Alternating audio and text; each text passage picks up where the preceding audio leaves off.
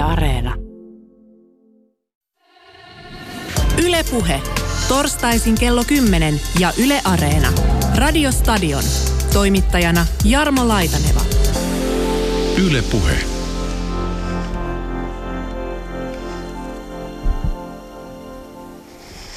Niin, jos mennään tarpeeksi kauas historiaa, niin eikö se ollut niin päin, että ennen tätä kehittynyttä kellotekniikkaa urheilijat ottivat mittaa toisistaan enemmänkin ihmisinä, kilpailijoina, kun tänä päivänä kilpaillaan ehkäpä vähän enemmän jopa kelloa vastaan. Mäkeä ylös, tuossa tulee hiihtostadionille, on näkyvissä jo, ja tuo kivenheitto, mistä Juhanta kertoimme, on nyt juuri tässä. Ja siitä meni 10 sekuntia, kun otin aikaa niin. edelliselle hiihtäjille. Joten eli tiukaksi menee. Tiukaksi Neljä, menee. kolme, kaksi, yksi ja noin! Ai, ai, ai, ai, osalla Juha hävisi tämän. Se pistää kyllä nyt tässä mielet matalaksi. Yhdellä sadasosalla 15 kilometriä hiidetään ja toinen on parempi. Tervetuloa ohjelmaan vieraaksi kellomies Joona Vuorenpää ja kellomuseon johtaja Mikko Kero. Kiitoksia.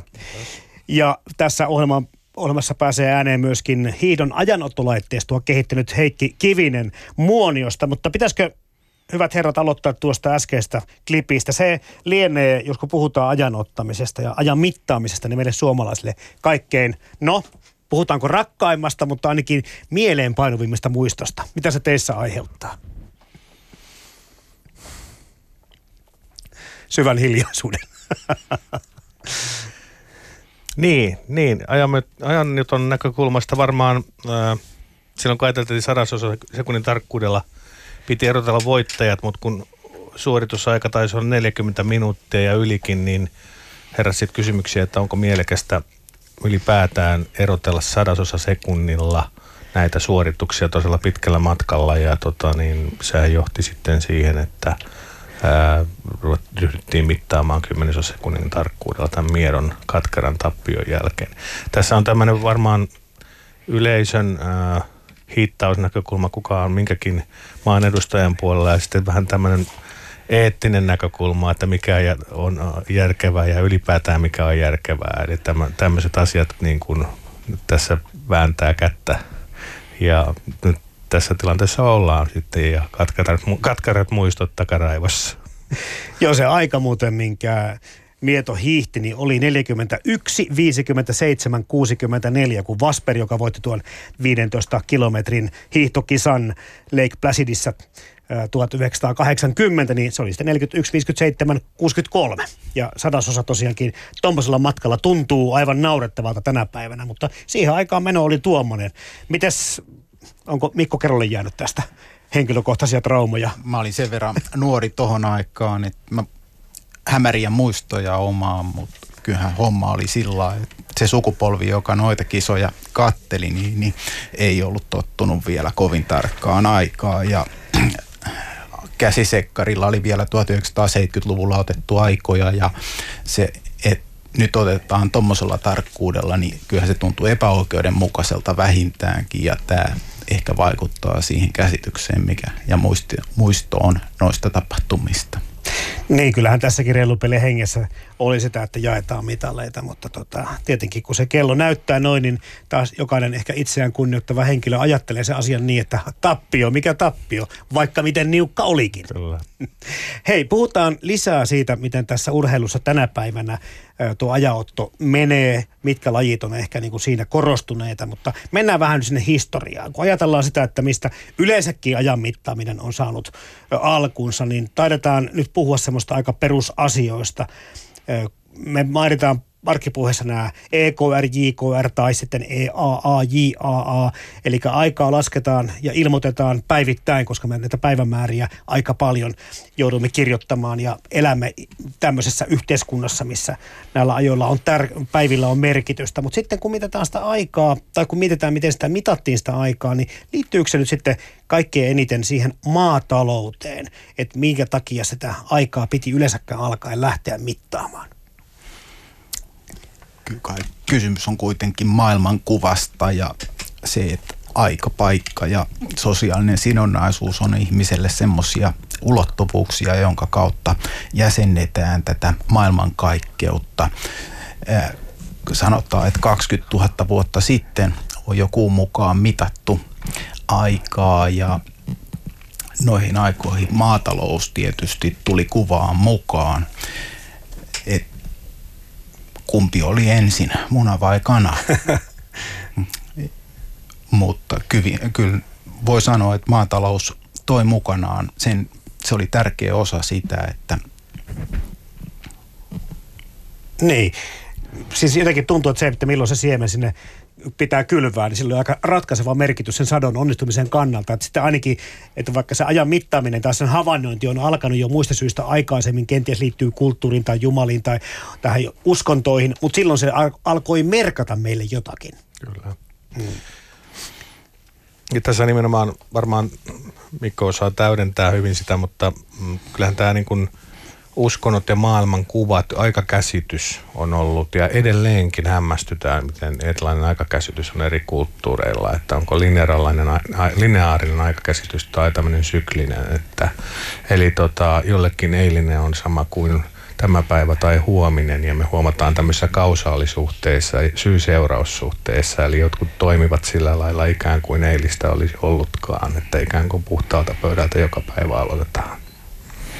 Niin, onko tästä mitään semmoisia kansakuntaesimerkkejä? Me jää miettimään, mulla tuli ehkä nyt nämä aboriginaalit ja Australian alkuperäiskansa miettii jollakin tavalla, koska sielläkin tämä niin uni ja reaalima- reaalimaailma menee sekaisin ja heillä oli kanssa aikakäsityksestä jonkinlaisia omanlaisia mietiks, mietintöjä ja tuloksia, mutta mitäs tästä näistä kansakuntien tai uskomusten eroista voisi?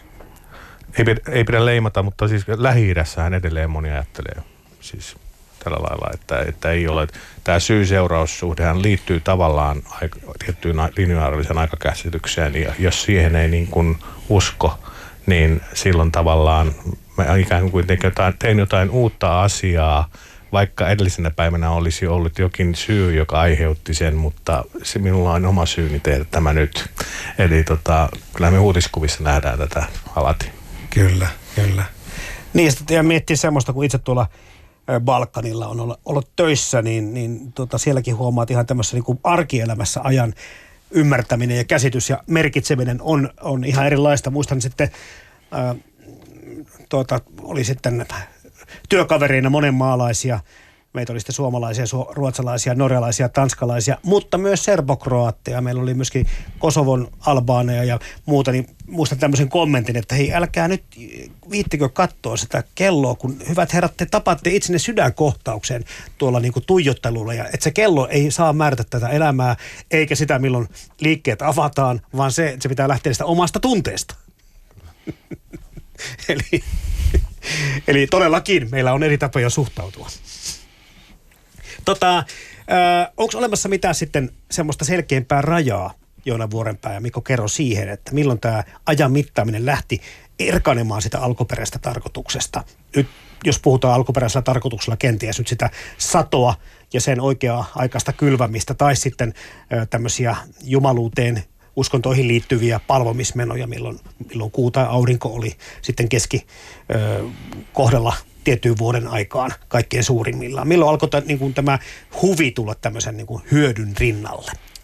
Tässä on varmasti maatalouden ohella otettava huomioon se, että ajanlasku on kautta aikoja ollut myöskin vallanväline ja hallitsijat ovat olleet siitä hyvin tietoisia ja niin paavit ja varhaisina aikoina lähtivät siitä, että aika on, on jotakin ja se on otettava hallintaa ja se on jotain jumalallista myöskin niin, että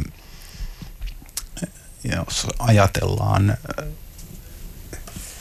ajanlaskua, niin mä en osaa sanoa, missä vaiheessa se tuli huviksi. Ehkä vasta meidän aikana eh, joskus, mitä sanoisit jo? 1800-luvulla varmaankin. Mm. Eli se liittyy tässä sitten siihen, siihen kellotekniikan kehittymiseen, kun alkoi tiukut vähän no. parantua ja ajautto sitä mukaan. Ja sitten täydennyksenä ehkä tuossa, että ajasta tuli tietynlainen vallankäytön väline ja tällaisen niin kuin organisoituneen yhteiskunnan yksi tärkeä mittari, kun yhteiskunnat alkoi porvarillistua.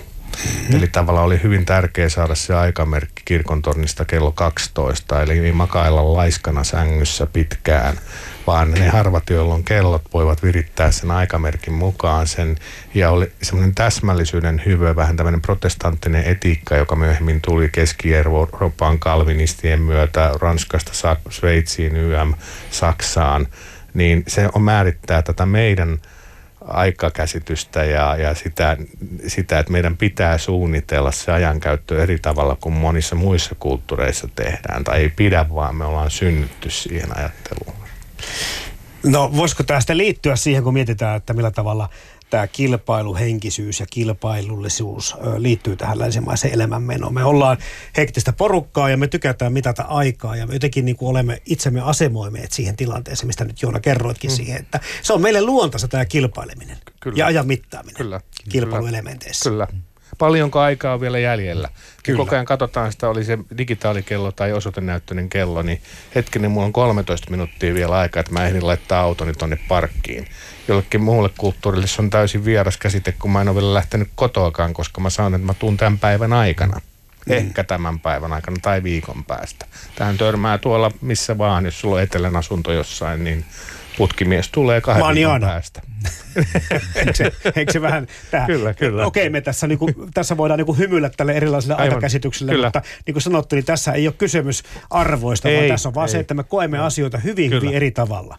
Ja nyt tätä on niin kuin kiva oikeastaan ottaa tähän pohjille ennen kuin mennään tähän urheiluun ja ajaottoon. Mutta vieläkin mä tätä samaa asiaa lähden, lähden niin kuin, ö, ehkä vähän kärkevöittämään sillä, että, että kumpi on mahtanut tulla sitten Mikko Kerro ja Joona Vuorenpää ensin? Tämä hektinen ja kiireinen elämänmeno, jota varten me olemme kehittäneet tämmöisiä tarkempia ja tarkempia kelloja ja ajanotton laskumekanismeja, vai toisinpäin? Mm.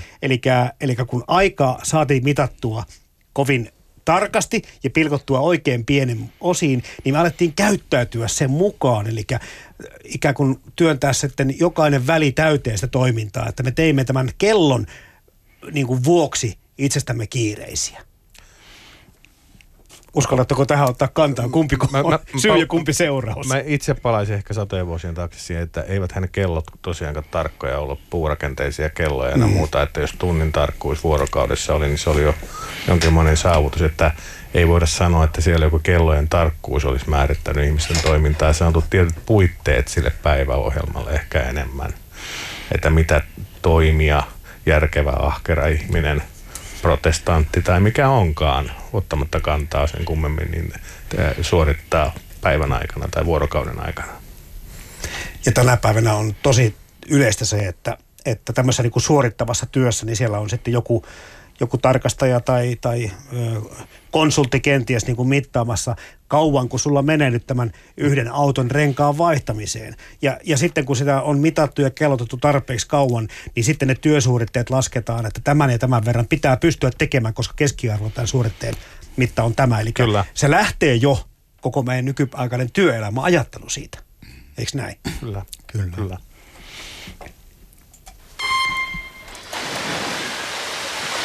Ja ensimmäisellä kerralla ollaan sopivasti liikkeessä. Perhosuintiosuus Ateenassahan tällä matkalla Sievinen EM-kisassa oli kahdeksas, ajalla 205.48. 400 hän oli viides. Ja Petteri Lehtinen on täällä uinut jo 205.77, siis todella komeasti ja hätyyttelee myös paikkaa olympiakisoihin. Ja katsotaanpa käännöstä.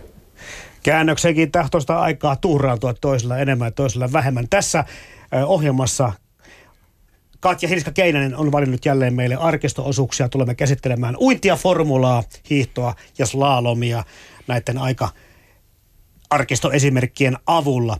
Tota, voisiko sanoa kuitenkin, että tämä ajan mittaaminen on nykypäivänä ja se ajan kulun seuraaminen tarkasti, niin se on meille ihan ensiarvoisen tärkeää tänä, tämän päivän ihmisille. Kyllä. Tarkka paikantaminen ja maailmanlaajuiset tietoverkot, ne eivät toimisi ilman tarkkaa aikaa ja olisi mahdollisia. Meidän yhteiskunta, se on täynnä kelloja. Totta. Mm-hmm. 1800-luvulla Yhdysvalloissa junat olisi törmäillyt toisiinsa, se ei olisi sitäkään tarkkuutta ollut, mitä rautatiemiehille tarjottiin rautatiekellojen muodossa silloin. Että, mutta Ihan lyhyesti palaan tuohon vaan, että milloin tästä tuli niin kuin määrittikö tekniikka sitä, että ruvettiin mittaamaan aikaa vaikka jossain kisoissa tai muissa, mutta mä sanoin, että tämä niin sanottu viihdekäyttö tuli varmasti sen lisääntyneen vapaa-ajan myötä, eli kun porvaristilla ja mulla oli aikaa tämmöisiä huvituksia seurata hömpötyksiä eli urheilukisoja, niin alkoi tulla sitten, kun tekniikka siinä rinnalla kehittyi, niin kello tuli mukaan tarkempana välineenä. Niin, vapaa-ajan lisääntyminen yhdistettynä siihen, että samaan aikaan ruvettiin myöskin tai kellotekniikka kehittyy niin kuin enemmän ja enemmän. Että se sattuu niin kuin periaatteessa Samaan. vähän niin kuin, niin, toinen toisistaan riippumatonta ehkä kehitystä ovat kohdanneet ja yllättäen tullakin siihen tilanteeseen. No, mitä tiedetään siitä, että, että missä ja mitä lajeja, kun puhutaan urheilusta ja ajanoton kehityksestä, niin mistä, mistä kilpailusta lienee homma lähtöisin? Mennään taas sinne historiaan, kun ajatellaan, että antiikin olympialaisten esimerkkejä, niin ainakin Asterixissa pannaan kaikki loppukilpailun pääset kahdeksan ukkoa rinta rinnan tuota juoksemaan ja sitten sitä silmämääräisesti katsotaan, kuka voitti. Mutta mitä me tiedetään siitä, miten tämä kilpailu ja sieltä voittajan ratkaisut on aikanaan, miten ne on tehty? Urheilukentällä kaikki oli yksinkertaista, kun lähdettiin ja tultiin maaliin samalle viivalle, jossa sitten käsinoto ajanotolla pystyttiin vielä vahvistamaan se, että kuka oli voittaja. Homma meni sitten vähän vaikeammaksi, kun muutettiin lähtöpaikkaa vuoren päälle ja maali oli siellä alla ja ei sitten näkyvyyttä ollut siinä välissä niin, että olisi pystynyt tarkkaa aikaa ottamaan ja kaikkia lähettämään kerralla sieltä.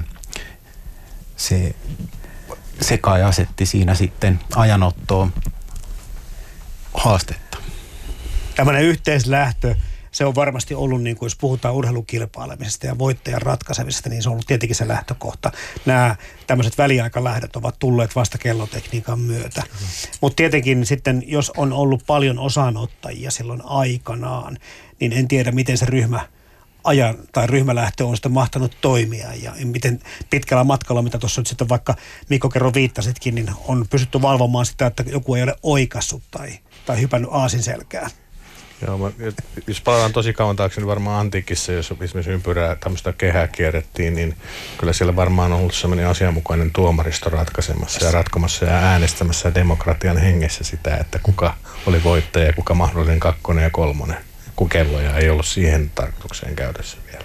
Niin, ja sitten kuitenkin kun mietitään sitä, että tämmöisiä, mitä urheilulajia harrastettiin vaikkapa näissä antiikin olympialaisissa tai aikanaan jo, niin siellä oli myöskin tätä lyhyen matkan juoksua, mm. josta varmasti ne erot ovat välillä niin pieniä, kuten nykyäänkin nähdään. Ei ilman maalikameria lähellekään maalikameroita tai maalikamerakuvaa ei pysty ratkaisemaan se, että kuka on voittaja, kuka on toinen. Joskus jopa muistikin sijoista tulee samanlainen kisa. Kyllä. Et siellä kyllä, en tiedä pitääkö jopa tässä provosoida siihen malliin, että, että nyrkkeily ja paini ovat alkaneet vasta antiikin olympialaisessa sen jälkeen, kun ei saatu voittajaa ratkaistua juoksukilpailussa. no, no mi- miten sitten te näette sen, että kun lähtenyt se ajaotto kehittymään. Aluksi käsikellotus on ollut riittävä laitteisto. Onko siihen oltu jo sitten niin hyvin varhain jo just näistä syistä, mistä ollaan puhuttu, niin tyytymättömiä, että tarkkaa, li, tarpeeksi tarkkaa aikaa ei saa, tai sitten toi, just tuo, mikä tuli äsken esille, on se, että, että ei välttämättä löydy oikeaa voittajaa. Jos kellotekniikan kehitystä ajattelee, niin 1821 Nikolas Riossakin yksittäinen keksintö oli käytössä Pariisissa hevoskilpailussa ikään kuin esihistoriallisena kronografina, niin se on ollut varmaan ensimmäinen tämmöinen virstanpylväs, mutta varsinaisesti tähän lanseerattiin tämmöinen stop seconds tai sekundaattori tai kronografi, eli reaaliaikaa näyttävä kello, jossa voi ottaa myös aikaa eri nupilla, niin tota, 1800-luvun lopulla sillä alkoi Yhdysvalloissa nimenomaan hevoskilpailuissa olla kysyntää kuluttajilla. Että se ei ollut niinkään niiden kilpailujärjestäjien intressi vielä silloin, vaan jokainen halusi itse jännittää siellä ja nauttia jotain varmaan mukavaa virvoketta samalla ja tuota perheen kanssa olla siellä katsomassa sitä kisaa. Kohta muuten Heikki Kivinen kertoo porokilpailuista, että se on ollut vakava paikka kanssa siitä, että kuka voittaa, kenen isänän poro oli nopein ja niin poispäin. Mutta nyt kun sä puhut tuosta hevosurheilusta ja kohta kuullaan porokilpailuista, niin tarkoittaako tämä nyt sit sitä, että se ajan mittaaminen on lähtenyt ja nämä niin kuin hie, tällainen niin kuin hienosäätö nimenomaan siitä, että me ollaan kilpailutettu eläimiä. Onko se ollut tärkeämpää kuin tämä ihmisten keskenään tämä välinen kilpailuelementti?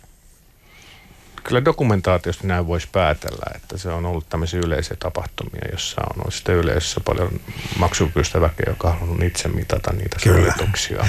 Ja nimenomaan hevoset on ollut sitten semmoinen laji, joka on kiehtonut he, ylemmän luokan väkeä. Ja hei, tänä päivänäkin, kun mietitte oikein tämmöisiä kunnon lajiniiloja, niin, niin kyllähän siellä saattaa olla yleisössä sitten sitä väliajan mittaa. Ja Kyllä. omalla kronografilla katsotaan, että Kyllä. missä mennään. Tai sitten ollaan muuten vaan tarkkoja jonkun pituuden suhteen, että pysytään niin kuin analysoimaan, että missä mennään.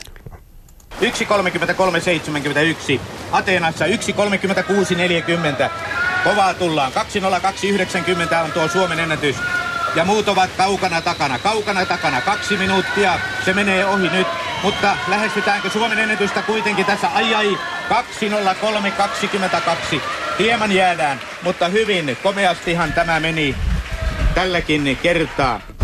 Hieman jäädään tai hieman voitetaan, näin se vaan näissä urheilukilpailuissa nykyään menee. Mä yritin lueskella vähän tätä aihetta ja etsiä tietoa ja huomasin semmoisen asian, että kovin paljon ei tästä ajanotosta ja sen historiasta ole Suomessa kirjoitettu. Joona Vuorenpää, sä oot siinä kellomies-blogissasi aihetta käsitellyt ja satunnaisia tämmöisiä keskustelupalstoja löytyy sieltä sun täältä. Ja yhden, yhden tuota, niin, niin keskustelun löysin Tiedelehden palstalla, jossa joku ehdotti, että, että tämä oli sitä mieltä, että olisi kuitenkin parempi niin kuin palata tämmöiseen niin, kuin niin tarkkaan tai keskittyä niin tarkkaan ajanottoon, että ei jää epäselvyyttä, kuka kilpailut voittaa hän jotenkin vaikutti tämmöiseltä vähän niin kuin teknologia-orientoituneelta ihmiseltä ja hän kirjoitti tämmöistä Plankin ajasta. Mitäs tämä nyt sitten, hyvät herrat, tarkoittaa käytännössä tämmöinen Plankin aika? Mikko varmaan mikä Plankin aika on. Kyse on valon nopeudella kulkevasta säteestä ja se mitataan sitten tässä Plankin matkalla, että se aika rinnastetaan matkaan, niin, niin tästä päästään semmoiseen tarkkuuteen, että päästään niin kuin nopeampaan mahdolliseen ajan mittaukseen. Ja, ja jos niin kuin siihen sitten ihmisaikoja verrataan, niin päästään todella tarkkoihin aikoihin. Se, mit, mihin tämmöistä tarvitaan, niin se jää suureksi kysymysmerkiksi. Että ehdotuksen e, taustalla on ehkä ongelmana se, että meidän nykyinen ajanmittausjärjestelmä on niin syvälle myyty tähän yhteiskuntaan, että koko systeemin vaihtaminen tämmöiseen niin olisi, olisi enemmän kuin suuri haaste jo. Että. Mulla on y- yksi käytännön esimerkki tulee heti mieleen tästä, että mitä ongelmia synnyntää, että kun mentiin esimerkiksi tuhannesosa, tuhannesosa sekuntien pilkkomiseen, oli näin 72 Münchenin olympialaiset, jossa Ruotsin Gunnar Larsson voitti amerikkalaisen Tim McKean tuhannesosa sekunnin erolla 400 metrin sekauinnissa. Sitten kisojen jälkeen niin uinnissa palattiin sadasosa sekunteihin, koska kyettiin osoittamaan, että jos esimerkiksi Larssonin uintiväylällä oli vain yksi ylimääräinen maalikerros altaan päissä enemmän kuin Mäkkiin linjalla, niin se olisi lyhentänyt tuintimatkaa tuon tuhannensessa verran Larssonin hyväksi.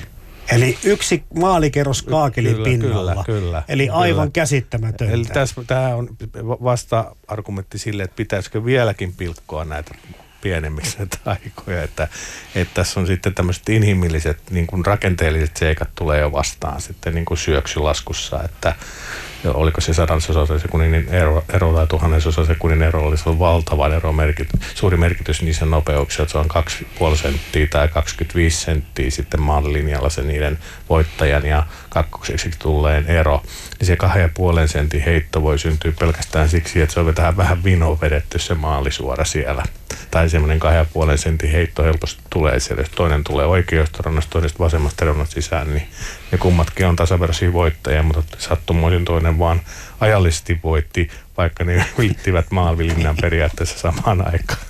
Nämä on vakavia paikkoja, kohta kuulla tosiaan Heikki Kivisen kertomuksia myöskin niistä, mutta samat olympialaiset siellä Münchenissä 1972 Neuvostoliitto voitti Yhdysvallat koripallossa, olikohan se sitten ensimmäinen voitto, mutta sitten tässä taas sitten tämän ajanoton merkityksestä, eli loppuottelu Neuvostoliiton ja Yhdysvaltojen välillä ratkaistiin ihan loppusekunneilla. Yhdysvallat johti ottelua pisteellä sekunti ennen loppua. Joukkueen takamies, takamies Doug Collins oli heittänyt molemmat vapaheitot silloin sisään. Ja tämän jälkeen tuomarit keskeytti ottelun. Neuvostoliiton valmennusjohdon väittäessä aikalisäpyyntönsä jääneen huomioitta ennen näitä vapaaheittoja. Ja peliaikaa lisättiinkin kaksi sekuntia lisää. No, ei mitään. Peli käynnistyi ja Yhdysvallat ehti jo juhlimaan olympiakultaa väli voittoa, kun summeri soi. Mutta taas pelattiin nämä viimeiset kolme sekuntia uudestaan, sillä tuomari oli antanut, antanut kuuma pelin jatkua ennen pelikellon saamista oikeisiin lukemiin. Ja ajanottaja soitti summeria tarkoituksena ilmoittaa tässä. Ja tätä niin kuin sitten tätä jatkoaikaa, vaikka puhutaan sekunteista, mutta eihän se koripallossa se pallon lentorata tosiaan ota kuin sitten sekuntin kaksi kenties, kun se menee. Ja niinhän se sitten Sergei Belov kerkesi sitten sen kaksi, kahden pisteen heittoon laittaa siellä. Ja nyt saatiin tämän ajanoton sekuntipelillä Neuvostoliitto olympiavoittajaksi. Ja sä tiesit tästä myöskin Joona Vuorenpää, että mitalit ei sitten enää hopeajoukkueelle kelvanneetkaan. Ei, että amerikkalaiset hopeamitalit odottaa edelleen se pankkiholvissa noutajaansa. Tämä on, tämä on vakava paikka. Puhutaan niistä lajeista seuraavaksi. Missä tämä ajanotot otolla on ollut suuri merkitys ja mitkä lajit ovat ehkä vieneet tätä ajanoton ja mittausteknologiaa eteenpäin. Meillä on puhelimessa seuraavaksi Heikki Kivinen Muoniosta. Ja nyt kamppaillaan mies miestä vastaan rintarinnan vierekkäisillä laduilla lasketaan viimeiseen laskuun. DDR-mies on Jussin peesissä. Jussi vilkaisee sivulleen ja näkee, että Schröder vaihtaa latua, tulee rinnalle. Jussi on vajaan suksen mitan edellä. Jussi pysyttelee edellä, mutta pysyykö loppuun asti? Maali lähestyy. Hampaat irvessä. Jussi ottaa Suomelle pronssia. Tuomaristo siis pohtii edelleen kärkisijojen jakautumista. Niin, meillä on Heikki Kivinen Muoniosta puhelimesta ja sinä olet sitten ollut tekemisessä tämän hiihdon ajanoton kehityksen kanssa, mutta millä tavoin? Olen tuota, tullut aikanaan Muonioon hiihdon opettajaksi joskus 69 ja siellä valmennustoiminnassa niin jouduin tilanteeseen, jossa tarvitsin aikaa ja ajanoton järjestelmää sillä lailla, että, että siitä olisi valmennuksessa hyötyä.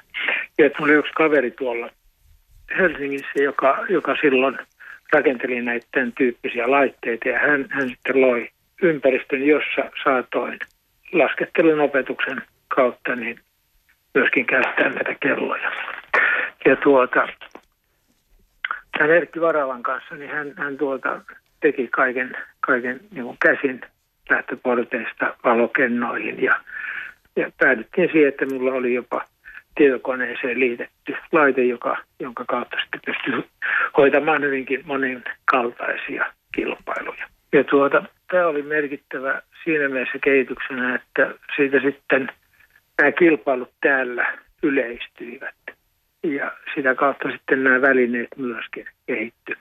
Mutta kaiken kaikkiaan niin tämä työni täällä Muoniossa hyvin pitkälle liittyi sitten hiihtoon ja, ja niiden olosuhteiden kehittämiseen ja siinä sitten sivulla tuli, tuli kilpailut mukaan ja, ja siellä sitten hyvin laaja niin kuin kirjokilpailu ja ihan kunnan koululaisten kilpailusta, niin maailmankupin kilpailuihin saakka, ampumajuoksu, nämä kisat ja muut – siellä on käyty läpi ja tuota, siinä mielessä niin tämä ajanotto on ollut hyvin lähellä. Ja se jatkuu nyt tämän työuran jälkeen tässä eläkepäivinä myöskin. Ja kulin kilpailussa ihan lähestulkoon ympäri vuoden. Mitäs mieltä saat sitä ajatuksesta, kun sanotaan, että tämmöinen niin urheilija urheilija vastaan on vähän niin kuin reilumpi, alkuperäisempi tapa mitata paremmuutta, kun sitten hiidossa kuitenkin enemmän sitä päästä nykyään kilpaillaan kelloa vastaan? Se on tietysti ihan selvä ja näinhän kehitys on tavallaan menemässäkin. Televisio, joka, joka aika pitkälle niin kuin nykypäivän kilpailuja niin kuin sävyttää, on, on siinä mielessä tuonut nämä yhteislähtökilpailut takaisin ja, ja siinä mielessä niin on juuri näin.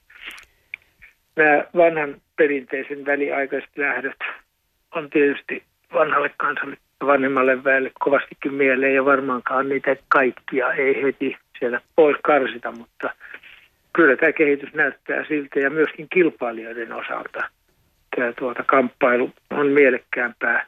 Ennen hiidettiin 50 ja sitten 48 kilometriä porukalla ja, ja sen jälkeen sitten pari kilometriä päästettiin täysillä ja katsottiin, että kuka sen palkinnon sieltä korjaa. Mutta nykyisin viikon suoritukset kahdessa viimeisessä merkkikisassa niin ovat olleet juuri sitä, että Lahdessa Eivo pisti naaston lautaan sopivassa kohdassa ja muut jäi.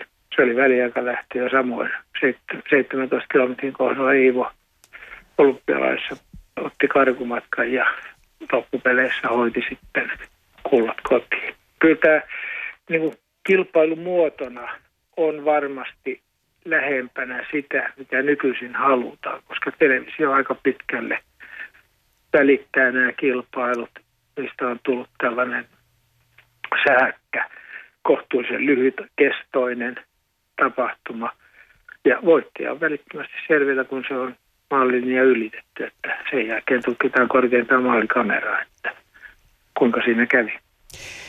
Onko tämä kaikkein suurin muutos tapahtunut silloin Juha Miedon tuhannesosan tappion 15 kilometrin hiidossa Lake Placidissa 1980 jälkeen poistettiin nämä sadasosat sitten. Niin onko se nyt semmoinen näkyvin muutos, mitä tässä niin kuin hiidon osalle on sattunut? Kyllä se on varmasti yksi niistä, niistä merkittävistä, eli tietyllä tavalla niin se päätös varmasti oli oikea, jolloin tuota, seuraavissa kilpailussa voitiin hyväksyä tasapeli väliaikalähtöisessä kilpailussa. Mutta tuota, koska olosuhteet kilpailun aikana eri kilpailijoiden kohdalla jopa saattaa muuttua niin paljon, että se ajan mittaaminen pienemmällä osalla kuin kymmenesosalla antaa väärän kuvan kilpailijan kyvyistä. Siellä on, siellä on muuttuvia tekijöitä niin paljon kuitenkin. Kilpailija, joka lähtee puoli tuntia toisen jälkeen, niin on erilaisessa asemassa hyvinkin helposti. Niin, sä tuossa sanotkin maalikamerat ja puhut noista ponderistakin aikaisemmin. Miten merkittävässä roolissa ne on tämän päivän kilpahiihdossa? Maalikamera sinänsä on niin kuin erittäin tärkeä asia sen takia, että se kuva, joka maalista saadaan, on pysyvä. Se ei enää jää siihen maalituomariston mielipiteeksi, kuka näkee minkäkin, minkäkin lailla tuon tilanteen siinä viivalla. Eli siinä mielessä tuo maalikamera on lahjomaton. Sitä voidaan katsoa jälkeenpäin. Taas ponderit helpottaa ja parantaa tämmöistä kilpailutilannetta, joka, joka on niin kuin televisiopohjainen. Sen takia, että sieltä saadaan välittömästi nauhana väliajat. Ja ne tulee riittävän tarkasti siihen tilanteeseen, joka on käynnissä. Virallisen ajanoton kannalta nämä ponderit ovat vielä vähän niin kuin hakusassa sen takia, että niiden sijoittamisen taikka tarkkuuden osalta ollaan vielä hakusalla, koska näiden nykysääntöjen mukaan niin eri lajeissa mitataan, mitataan tuota suoritus eri paikoista pyörässä, pyörän etukumin etureunasta ja taas toisaalta, toisaalta hiihtäjän yhteislähtöiskilpailussa monon kärjestä.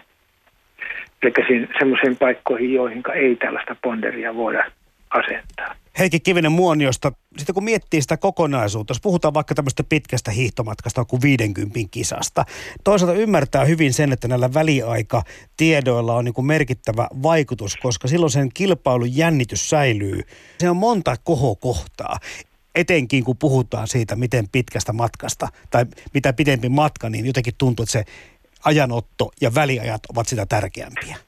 Joo, kyllä tietysti muistetaan näitä 50-luvun kilpailijoita, jossa Noponen tai Tiilikainen kertoi väliaikoja. Siellä sitten kynän kanssa kirjoiteltiin niitä paperille ja vertailtiin. Ja siinä sitten ruvettiin jännittämään, kun todettiin, että nyt siellä tapahtuu kummia. Mutta tuota, tietysti tämä nykyaikainen, nykyaikainen tiedonvälitys on sitä, että saadaan nämä, nämä tuota ajat nopeastikin näköiselle. Kyllä siihen liittyy oma, oma jännityksensä, joka huipentuu siihen, että kerkiääkö kaveri maaliin, vaikka oli vähän jäljessä edellisellä väliajalla. Kyllä siinä oma jännityksensä tietysti on. Ja uskon näin, että näitä kilpailuja ei suinkaan pois karsita kaikkia. Varmasti niitä vähennetään, niin kuin sanottu, hiidossa on tällä hetkellä varmasti liikaa lajeja. Kilpailu kestää, jos, jos se viedään olympialaiset läpi, niin sehän kestää tuosta viikkoa kuten sä tässä oot Heikki Kivinen sanonutkin, niin kyllä median ja ennen kaikkea sen TVn kameroiden sijoittelu ja, ja tämmöinen kameraystävällisyys ja, ja että se, että yleisö pystyy kotisohvillakin tilannetta katsomaan ja jännittämään, niin se jollakin tavalla aika paljon ohjaa sitä, että millaiseksi nämä kilpailut on muodostunut ja tulevaisuudessa muodostuu.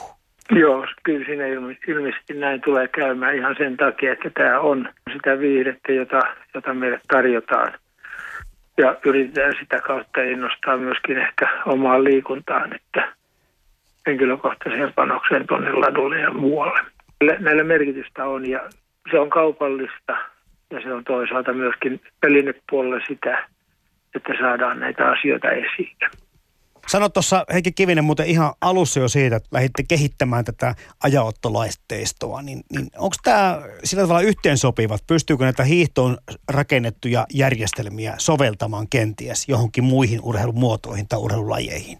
Kyllähän näissä tietysti on, on niin kuin yhtymäkohtia hyvinkin paljon. Meillä täällä aikanaan oli, oli näitä porokilpailuja. Niissä oli käsiajanottajia – useampiakin ja tuota siellä sitten niistä riideltiin ja neuvoteltiin sopuisesti tai vähemmän pitkin iltaa, mutta tuota, oltiin tuolla Mäntyrannan Eeron kisoissa Lankojärvellä ensimmäistä kertaa tämmöisen videotaimerijärjestelmän kanssa, jossa saatiin sitten maalikuva. Ja tuota, Eero luki tuon tuloksen ja saman tien sitten asuntovaunun ovi kevästiin auki ja siinä oli neljä miestä Eero oli puukat käsissä ja sanoi, että Eero poi perkele, nyt kuule luit väärin. Ja siihen sitten Eero rauhallisesti vastasi, että minkä tuonne toiselle puolelle, että me käännetään tämä kuva niin, että näette, minkä näköinen oli tuo tulee, että kyllähän te omat porot tunnette. No ne kaverit meni sinne ulkopuolelle sitten sopuisesti ja katteli sitä kuvaa jonkun aikaa ja pisivät puukot tuppeen ja onnittelivat voittajaa. Et kyllä nämä, nämä niin kuin välineet ovat tuoneet kilpailuihin merkittävän niin kuin rauhoittavan tekijän siinä mielessä, että kun siitä jää kuva, ja voidaan tarkastella jälkeenpäin. Ja tämä on monessa monessa muussakin lajissa sitten tullut tuota lisäksi. Jopa alppihiihtoon otetaan nykyisin maalikamerakuvat syystä, että siellä täytyy olla kahden erilaisen ajanottojärjestelmän todistus maaliin tulosta. Näetkö, että nämä muuttuu nämä ajanottojärjestelmät vielä tulevaisuudessa? Mehän pystymme nyt jo mittaamaan niin tarkasti aikaa, että, että sitä ehkä niin kuin jotenkin sen, sen tarkemmaksi saaminen tai pilkkominen, siinä ehkä ei niinkään semmoista mielekkyyttä ole, mutta nyt ollaan puhuttu vähän maalikameroista ja noista transpondereista ja muista, mutta tuleeko nämä jutut vielä sun mielestä tulevaisuudessa korostumaan, eli tämä tekniikka tähän ihmisurheilun kilpailun kylkeen? Kyllä se tietysti uskon näillä, mitkä meillä nyt on käytössä, pärjätään varsin pitkälle ja uskon, että ei, ei tarvita merkittävästi ainakaan uutta, uutta tekniikkaa tuoda lisää. Maalikameran kuvan tarkkuus tällä hetkellä on 30 000 kuvaa sekunnissa. Sillä pysäyttää formulat, sillä pysäyttää hiihtiät ja niistä, niistä eroista – Kyllä. maalikameran kuvan perusteella annettavista sijoituksista. Niillä, niillä sitten pärjätään pitkälle. Että kyllä nämä, nämä laitteet tällä hetkellä ovat varsin kehittyneitä niin, että näillä, näillä kyllä pärjätään. Mulla on useamman vuoden ajalta näistä maalikameroista kokemusta ja porokilpailun puolella meillä on kaksi tasapää juoksua ollut. Ja samoin tuota pyöräilypuolella meillä on ollut kaksi kappaletta, mutta ne ei, ne ei ollut vielä voittajien kohdalla nämä, nämä tuota tasapelit, mutta kyllä se on niin, niin tarkka nykyinen järjestelmä, että sillä ne erot saadaan, jolloin järjestys on tuota selvä. Ja nyt kamppaillaan mies miestä vastaan rinta rinnan vierekkäisillä laduilla. Lasketaan viimeiseen laskuun. DDR-mies on Jussin peesissä. Jussi vilkaisee sivulleen ja näkee, että Schröder vaihtaa latua, tulee rinnalle. Jussi on vajaan suksen mitan edellä. Jussi pysyttelee edellä, mutta pysyykö loppuun asti? Maali lähestyy, hampaat irvessä, Jussi ottaa Suomelle pronssia. Tuomaristo siis pohtii edelleen kärkisijojen jakautumista. Niin, silloin aikanaan pohdittiin siinä. Heikki Kivinen Muoniosta kertoi hiidon ajauttolaitteiston kehityksestä ja tuli aika montakin asiaa, mitkä tuossa jäi kiinnostamaan. Mitä tota Joona Vuoren päässä tuossa mietit jo tota jonkin verran, että miten tämä tuhannesosat saattaa olla kuitenkin tärkeitä jossakin lajeissa? Kyllä sitä, mitä kovempaa mennään ja, ja, ja aikaväli on aika lyhyt, niin sillä on silloin merkitystä, kun varsinkin erittäin tasaväkiset kilpailijat, niin yksi esimerkki, tuore tai kaikkien tuntema esimerkki on Formula 1 aika-ajot. Niin tota, jos mä käyttäisiin kymmenesosa sekunteja, niin siinä saattaisi kaksi-kolme kaveria olla sen yhden kymmenesosa sekunnin sisällä yksilösuorituksillaan, kun näin eri aikaa sen aika-ajoon. Ja siellä ei maalikamerakuvalla vuodesta ratkaista, vaan se otetaan transponderilla, joka on jo 70-luvulla – Hoyer kellobrändin kehittämä Ferrari autotehtaalle ollut keskeisesti siellä kehittämässä. Eli tota, siellä on perusteltua pilkkoa se sadasosa sekunteihin, että saadaan sen niukat erot näissä aikoista, kuka oli ykkönen, kakkonen, kolmonen, koska kymmenesosa sekunnin sisään voi mahtua vaikka kuinka monta. Jopa ralleissa muuten voi näin jatkaa, kun ne, kuitenkin niiden kesto on ihan pikataipaleiden ihan eri luokkaa, niin tota, sielläkin on olisi perusteita, mutta tämä formula on yksi hyvä esimerkki siitä. Jossakin lajeissa olen kuullut, että ne mitataan kyllä tuhannesosa tarkkuudella, kyllä. mutta näytetään vain sadasosilla, että Joo. ikään kuin ihmiset niin kuin ymmärtää sen selvemmin ja paremmin, ja sitten vain tarvittaessa kyllä. käydään tarkistamassa, Joo. että mikä tämä tilanne oli. Joo. No Mikko, kerro. Sä tuossa mietit sitä, sitä että tota, äh, äh, niin, tässä Heikki Kivinen puhuu rauhoittavasta tekijästä, mutta sä tästä inhimillisestä tekijästä. Joo, siis inhimillisen virheen merkitys on aina mahdollinen ja tällä hienolla ajanottojärjestelmällä tämä voidaan tietysti pestä ikään kuin pois. Mä ajattelen, että tässä on tota, meille kellomuseolle haastetta, kun me kehitetään uutta perusnäyttelyä ja kun me lähdetään esittelemään tätä ajanoton historiaa tuolta historia hämäristä, sieltä kun vesikellot tulivat ja sieltä tornikellojen kautta edetään tähän päivään, niin onhan tämä kehitys tähän viimeiseen 50 vuoteen aivan, aivan huikea. Et jos verrataan sitä, että mikä on ollut alun alkaen kuitenkin ajanauton on, on niin funktio, niin, niin on, on, on päästy jo niin tarkaksi tässä ajanotossa, että täytyy kysyä, että pystyykö ihminen enää tekemään sitä eroa, kun tarvitaan nämä koneet ja laitteet siihen, että mikä merkitys sillä on. Tuosta tuli muuten tuosta teidän kellomuseon näyttelystä mieleen, että miten tuoretta tavaraa sinne voi ottaa näytille, koska kuten sä sanoitkin tuossa jo Mikko, että tapahtuu niin nopeita askelia ja ne on tapahtunut viime vuosikymmenen, niin tarkoitan sitä, että yhtäkkiä voi olla kymmenen vuotta sitten vain käytössä ollut laitteisto, joka tuntuu nyt jo aivan antiikkisilta. niin voiko tämmöinen tulla teille näyttelyyn? No, totta kai totta kai meidän pitää tiedostaa tämä ja todella hienoa, jos me saadaan tämmöinen näkökulma tuotua tuohon tulevaan näyttelyyn muutamien vuosien päästä. Hmm. Rauhoittava tekijä. Mä nappaan siitä kiinni, mitä Heikki Kivinen tuossa sanoi. Se, on, se voi olla elämän ja kuoleman paikka. Tässä on kuultu esimerkkejä siitä. Jenkki koripalloilijat ei käynyt 1972 eivätkö vieläkään ole lunastaneet hopeamitaleita, kun hävisivät koripallossa. On siellä sentään henkeä uhattu, mutta on varmasti, kun mietitään sitä, että jalkapallotulos Latinalaisessa Amerikassa, kun ei ole miellettänyt mafiaa, niin siellä on henkikin lähtenyt. Tuossa äsken puukkoja kaiveltiin porokilpailun osalta esille. Eli kyllä tällä niin kuin vaikka tämä teknologia tuntuu, että se korostuu näissä nykyajan urheilukilpailussa joskus vähän liikaakin, niin sillä on myöskin aika tärkeä merkitys tämän kokonaisuuden kannalta. Silloin ei ole kellään periaatteessa mitään nokan koputtamista, kun paremmuus voidaan ratkaista näin selkeästi. Hmm. Tuossa tota, mainittiin jo, tai Joona Vuoranpaa puhui tuosta formuloista.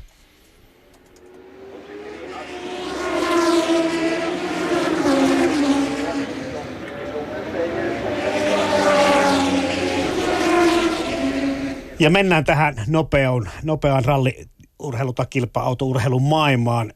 Tämmöinen ihminen, joka ei seuraa moottoriurheilua, niin, niin tota, totta kai voi viehettyä monista eri asioista. Vauhti ja vaara on sellaisia kiehtäviä elementtejä, joita moni ihminen jollakin tavalla niistä asioista viehättyy. Itse kun aukasen telkkarin, vaikkapa noiden Formula 1-kisojen aikaan, niin, niin mulle tulee siitä niin kuin mieleen ensimmäisenä se, että se on niin kuin Dark Hayerin kilpailu, jossa tämä kello, ajanotto, valot, järjestelmä, teknologia on pääosissa ja sitten tulevat sen jälkeen ne autot ja sitten jossakin vaiheessa autojen jälkeen ne kuskit. Eli tämä ajanoton merkitys jossakin kilpaurheilussa on todella hyvin vahvan korostunut. Kyllä. Ja nyt mainitsit Tag Heuerin, eli varsinkin edeltäjä Hoyer – kehitti 6-70-luvulla erityisesti moottorivuoden ajanottoa, oli sitten rallista tai formuloista kysymys.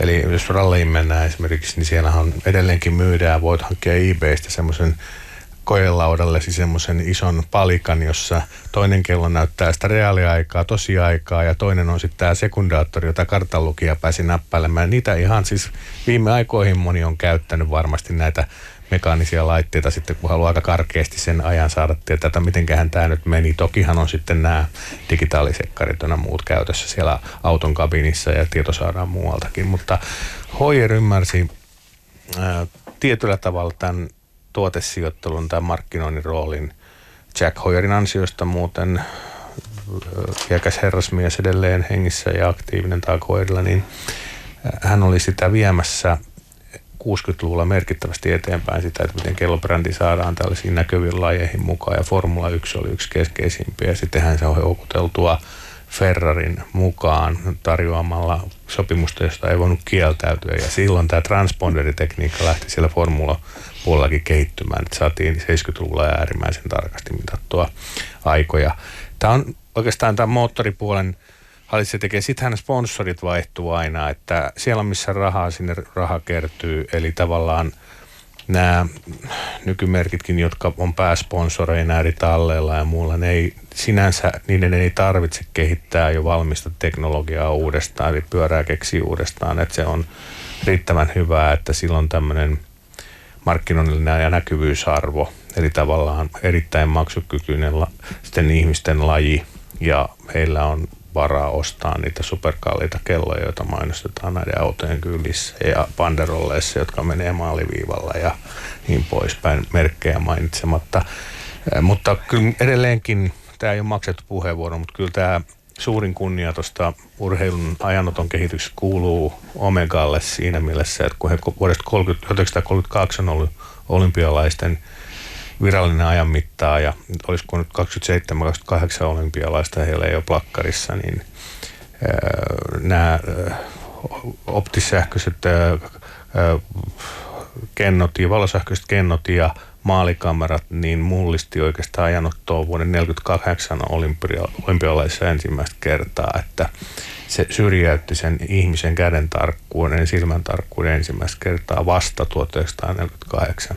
Plus, että sitten 1952 Helsingin olympialaisissa Omega testasi ensimmäistä kertaa tämmöistä itsenäisesti sähköisesti toimivaa kvartsikelloajanottajaa, joka tulosti paperirullalle kilpailijoiden suoritukset. Ja heillä on valtavasti innovaatiota tuolla puolella – Toki he eivät varmasti kaikkea itse valmista, mutta ainakin on Omega brändättyjä. Että olisi aika hieno mahdollisuus oli käydä Zyrihin olympialaisiin, EM-kisoihin tutustumassa 2014 niiden valmisteluihin. Niin se koko takaosasto siellä stadionilla oli miehitetty kymmenillä ihmisillä ja näyttöruuduilla ja laitteilla, joilla se koko monimutkainen ajanottojärjestelmä oli siellä tehty. Ja siellä yksi insinööri sovitteli satoja piuhoja paikalle ja Omega luki siinä teepaidassa selässä. Mä ajattelin, että en haluaisi tuossa hommassa olla. Et tota, ja toinen se, että mitä siinä ruudulla näkyy.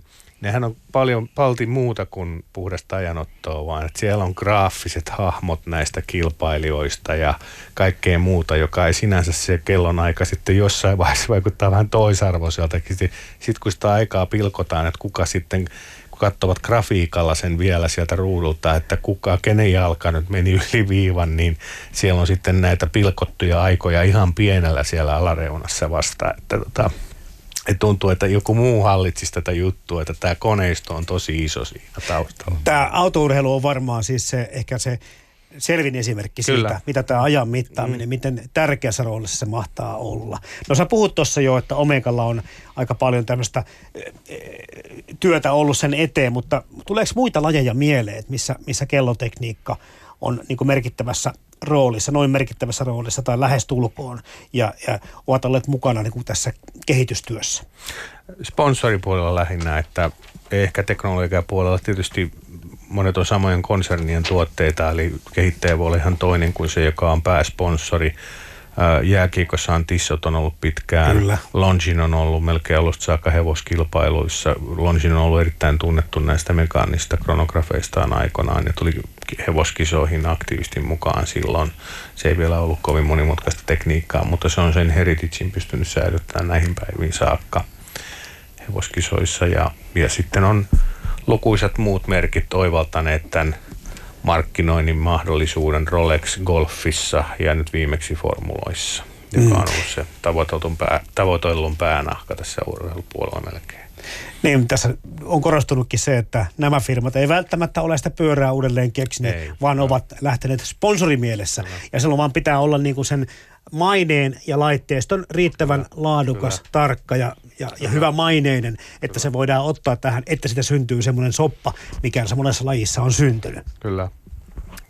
Niin, tota, en tiedä, itselle jäi semmoinen niin ajatus siitä, että, että alun perin, alun perin tämmöinen urheilija vastaan urheilija – niin kuin ratkaisu on puhtaampi tai alkuperäisempi tapa mitata paremmuutta kuin se, että, että sitten on paljon osaottajia ja se joudutaan kellottavaan. Häviääkö siinä teidän mielestä kilpailuelementissä jotakin inhimillistä silloin, kun siihen tulee ajanottoa tai, tai tällaista niin kuin väliajan seurantaa lisää? Onko, siinä, onko, siinä niin kuin, onko se sama asia silti ja lopputulema? No ehkä sillä lailla, jos esimerkiksi rallissa yhteislähdöt olisi mahdollisia ja riittävän turvallisia, niin, niin kyllä joku toimisi kirittäjänä ja saisi jonkun ajan vielä paremmin kuin ajaa yksilösuorituksena, kun ne lähtevät perättäen liikenteeseen ja ajaa kelloa vastaan ehkä enemmän. mutta tota, se, se, on turha vaarallista harrasta. Että rallycrossissahan nyt tietysti on yhteislähdöt, että, että nähdään koko ajan, missä se kisa ja menee. Se koitetaan vielä pukata pois radalta parhaassa tapauksissa, mutta se ei ehkä nyt ole se, mitä tässä haetaan. Jännitystä varmaan tuo tulee. Tälle tasaiselle olisi saatava parempi liuku ja siinä käy Kalle myöskin hiukan ilmassa. Tuossa yhdessä käännöksessä oli paru, raju käännös ja näin aivan tähän maalialueelle viimeinen portti siitä ja sinne aika 1.18.22. No siinä slalom-esimerkkiä, jossa kansanne tuhannesosat saattaa olla ratkaisevassa merkityksessä. Ää, sitten on lajeja, vielä, missä käsiajaottoa tehdään. Ja sekin tietysti ehkä se liittyy siihen, että jos puhutaan siitä, että kilpailun pienuus tai vaatimattomuus tai se, että se ei ole kovin merkityksellistä, että siinä ei ennätyskirjoja panna uusiksi tai mit, tämmöisiä maailmanmestaruustason mitalleja jaeta, niin käsikellotusta voidaan käyttää. Se kai toi kuitenkin se no inhimillistä virheestäkin on puhuttu tässä näin, että se on mahdollinen aina, mutta periaatteessa käsiajatolla päästään kohtuullisen niin kuin hyvinkin tuloksiin edelleen. Se on aina hyvä pitää varajärjestelmänä, vaikka siinä olisi videointikin mukana. Mikä nimittäin ei ole sen tyylisempää kuin ajanotossa tapahtuva moka. Eli, eli jos yksi järjestelmä pettää ja sen myötä kisat menee pieleen, niin, niin hommahan on sillä taputeltu. Mulla on itsellä monta hyvää muistoa niistä asioista ja oppinut kantapään kautta joskus, kuinka ajanotto pitää järjestää vähintään kahdella tavalla. Ja jos niin kuin sanotaan, että ajanotto on tarkkaa, niin se yleisö myöskin odottaa ja ne urheilijat odottaa, että se otetaan tarkasti. Siinä ei voi lintsata. Niin me ollaan puhuttu aika paljon tässä nyt niin kuin yleisön kokemuksesta ja, ja siitä, että tämä on niin kuin viihdettä meille massoille. Mutta tietenkin se, että urheilija hyötyy näistä väliajoista ihan samalla tavalla ja se tarkkuudesta. Ja kun puhutaan hyvin, hyvin hiuksihannoista eroista, niin niillä sekunneilla on sitten tuolla ainakin pitemmillä matkoilla valtava merkitys. Kyllä.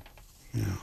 No sitten tuossa muutaman sanan kysyinkin Heikki Kiviseltä siitä tulevaisuudesta ja, ja hän pohti, että luultavasti tämä viihtymisen merkitys, TV-kameroiden sijoittelu ja nämä tulevat hiidossa vielä vaikuttamaan siihen, mihin suuntaan tämä kehittyy. Mutta mitäs, minkälaisia ajatuksia teillä siitä mahtaa Joona Vuorenpää ja Mikko Kerro olla, että mihin suuntaan ajanoton kehitys tästä vielä matkaa?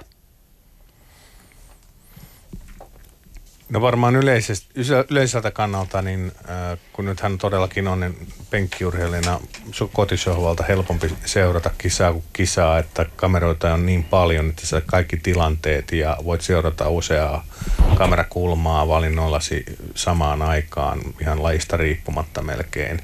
Ja varmasti voit esimerkiksi, jos nopeuskilpailusta puhutaan, niin saat sieltä sitten pienestä ruudusta tietoa jonkun toisen yksilösuorituksesta kuin mitä esimerkiksi päälähetyksessä seurataan, tai onko enää päälähetystä jatko, lähetystä jatkossa ollenkaan muuta kuin sitten kun ollaan kimpassa, mutta tähän, liippu, tähän laji riippuvaista tietenkin, mutta että nämä valinnan mahdollisuudet on lisääntymään ja, ja mitä mä pystyn sam- melkein reaaliaikaisesti seuraamaan koko ajan eri kilpailijoiden suoritusta ja niiden aikoja, väliaikoja. Formuloissahan sitä voi tehdä tällä hetkellä TV-lähetyksessä seurata koko ajan näitä yksilösuorituksia, kuinka hyvän kierroksen Kimi nyt ajoi, kun se ei siinä päälähetyksessä näy.